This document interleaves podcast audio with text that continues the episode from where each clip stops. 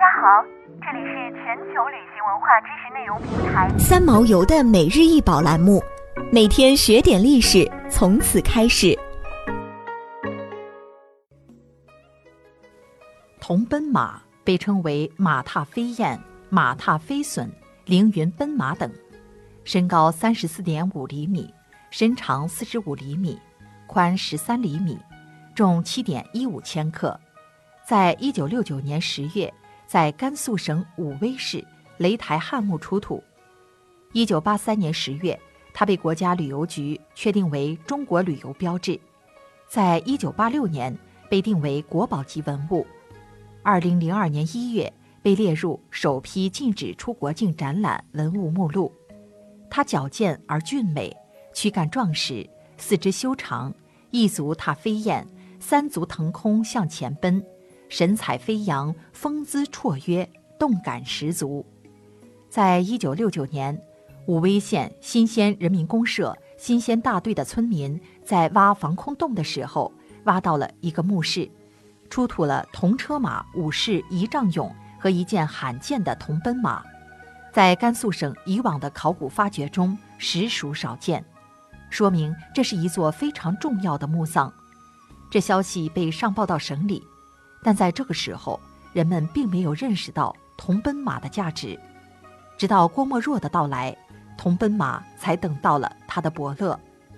郭沫若大赞铜奔马的造型，认为它既有风驰电掣之势，又符合力学平衡原理，无疑是一件稀世珍宝。若是把它送到北京，绝对引起轰动。后来果然如此。铜奔马在北京的展览上才一鸣惊人，举世闻名。铜奔马这一件珍品有不少的创新之处。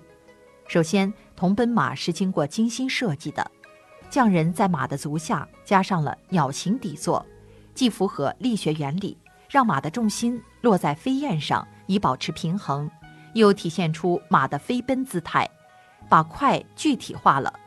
马踏在飞燕上。飞燕竟然来不及躲闪，可以得知这匹马在风驰电掣般飞奔，整个构思精彩至极。第二，铜奔马在艺术上也是有创新的，奔马和飞燕巧妙地结合起来，静止的铜马瞬间就动起来了，而且铜奔马的身体矫健粗壮，而飞燕小巧灵活，体现出奔马动作的敏捷和轻盈。简直是扬鞭指供鸟争飞的真实再现。不过这里也产生了新的疑问：铜奔马所踏的鸟到底是什么鸟？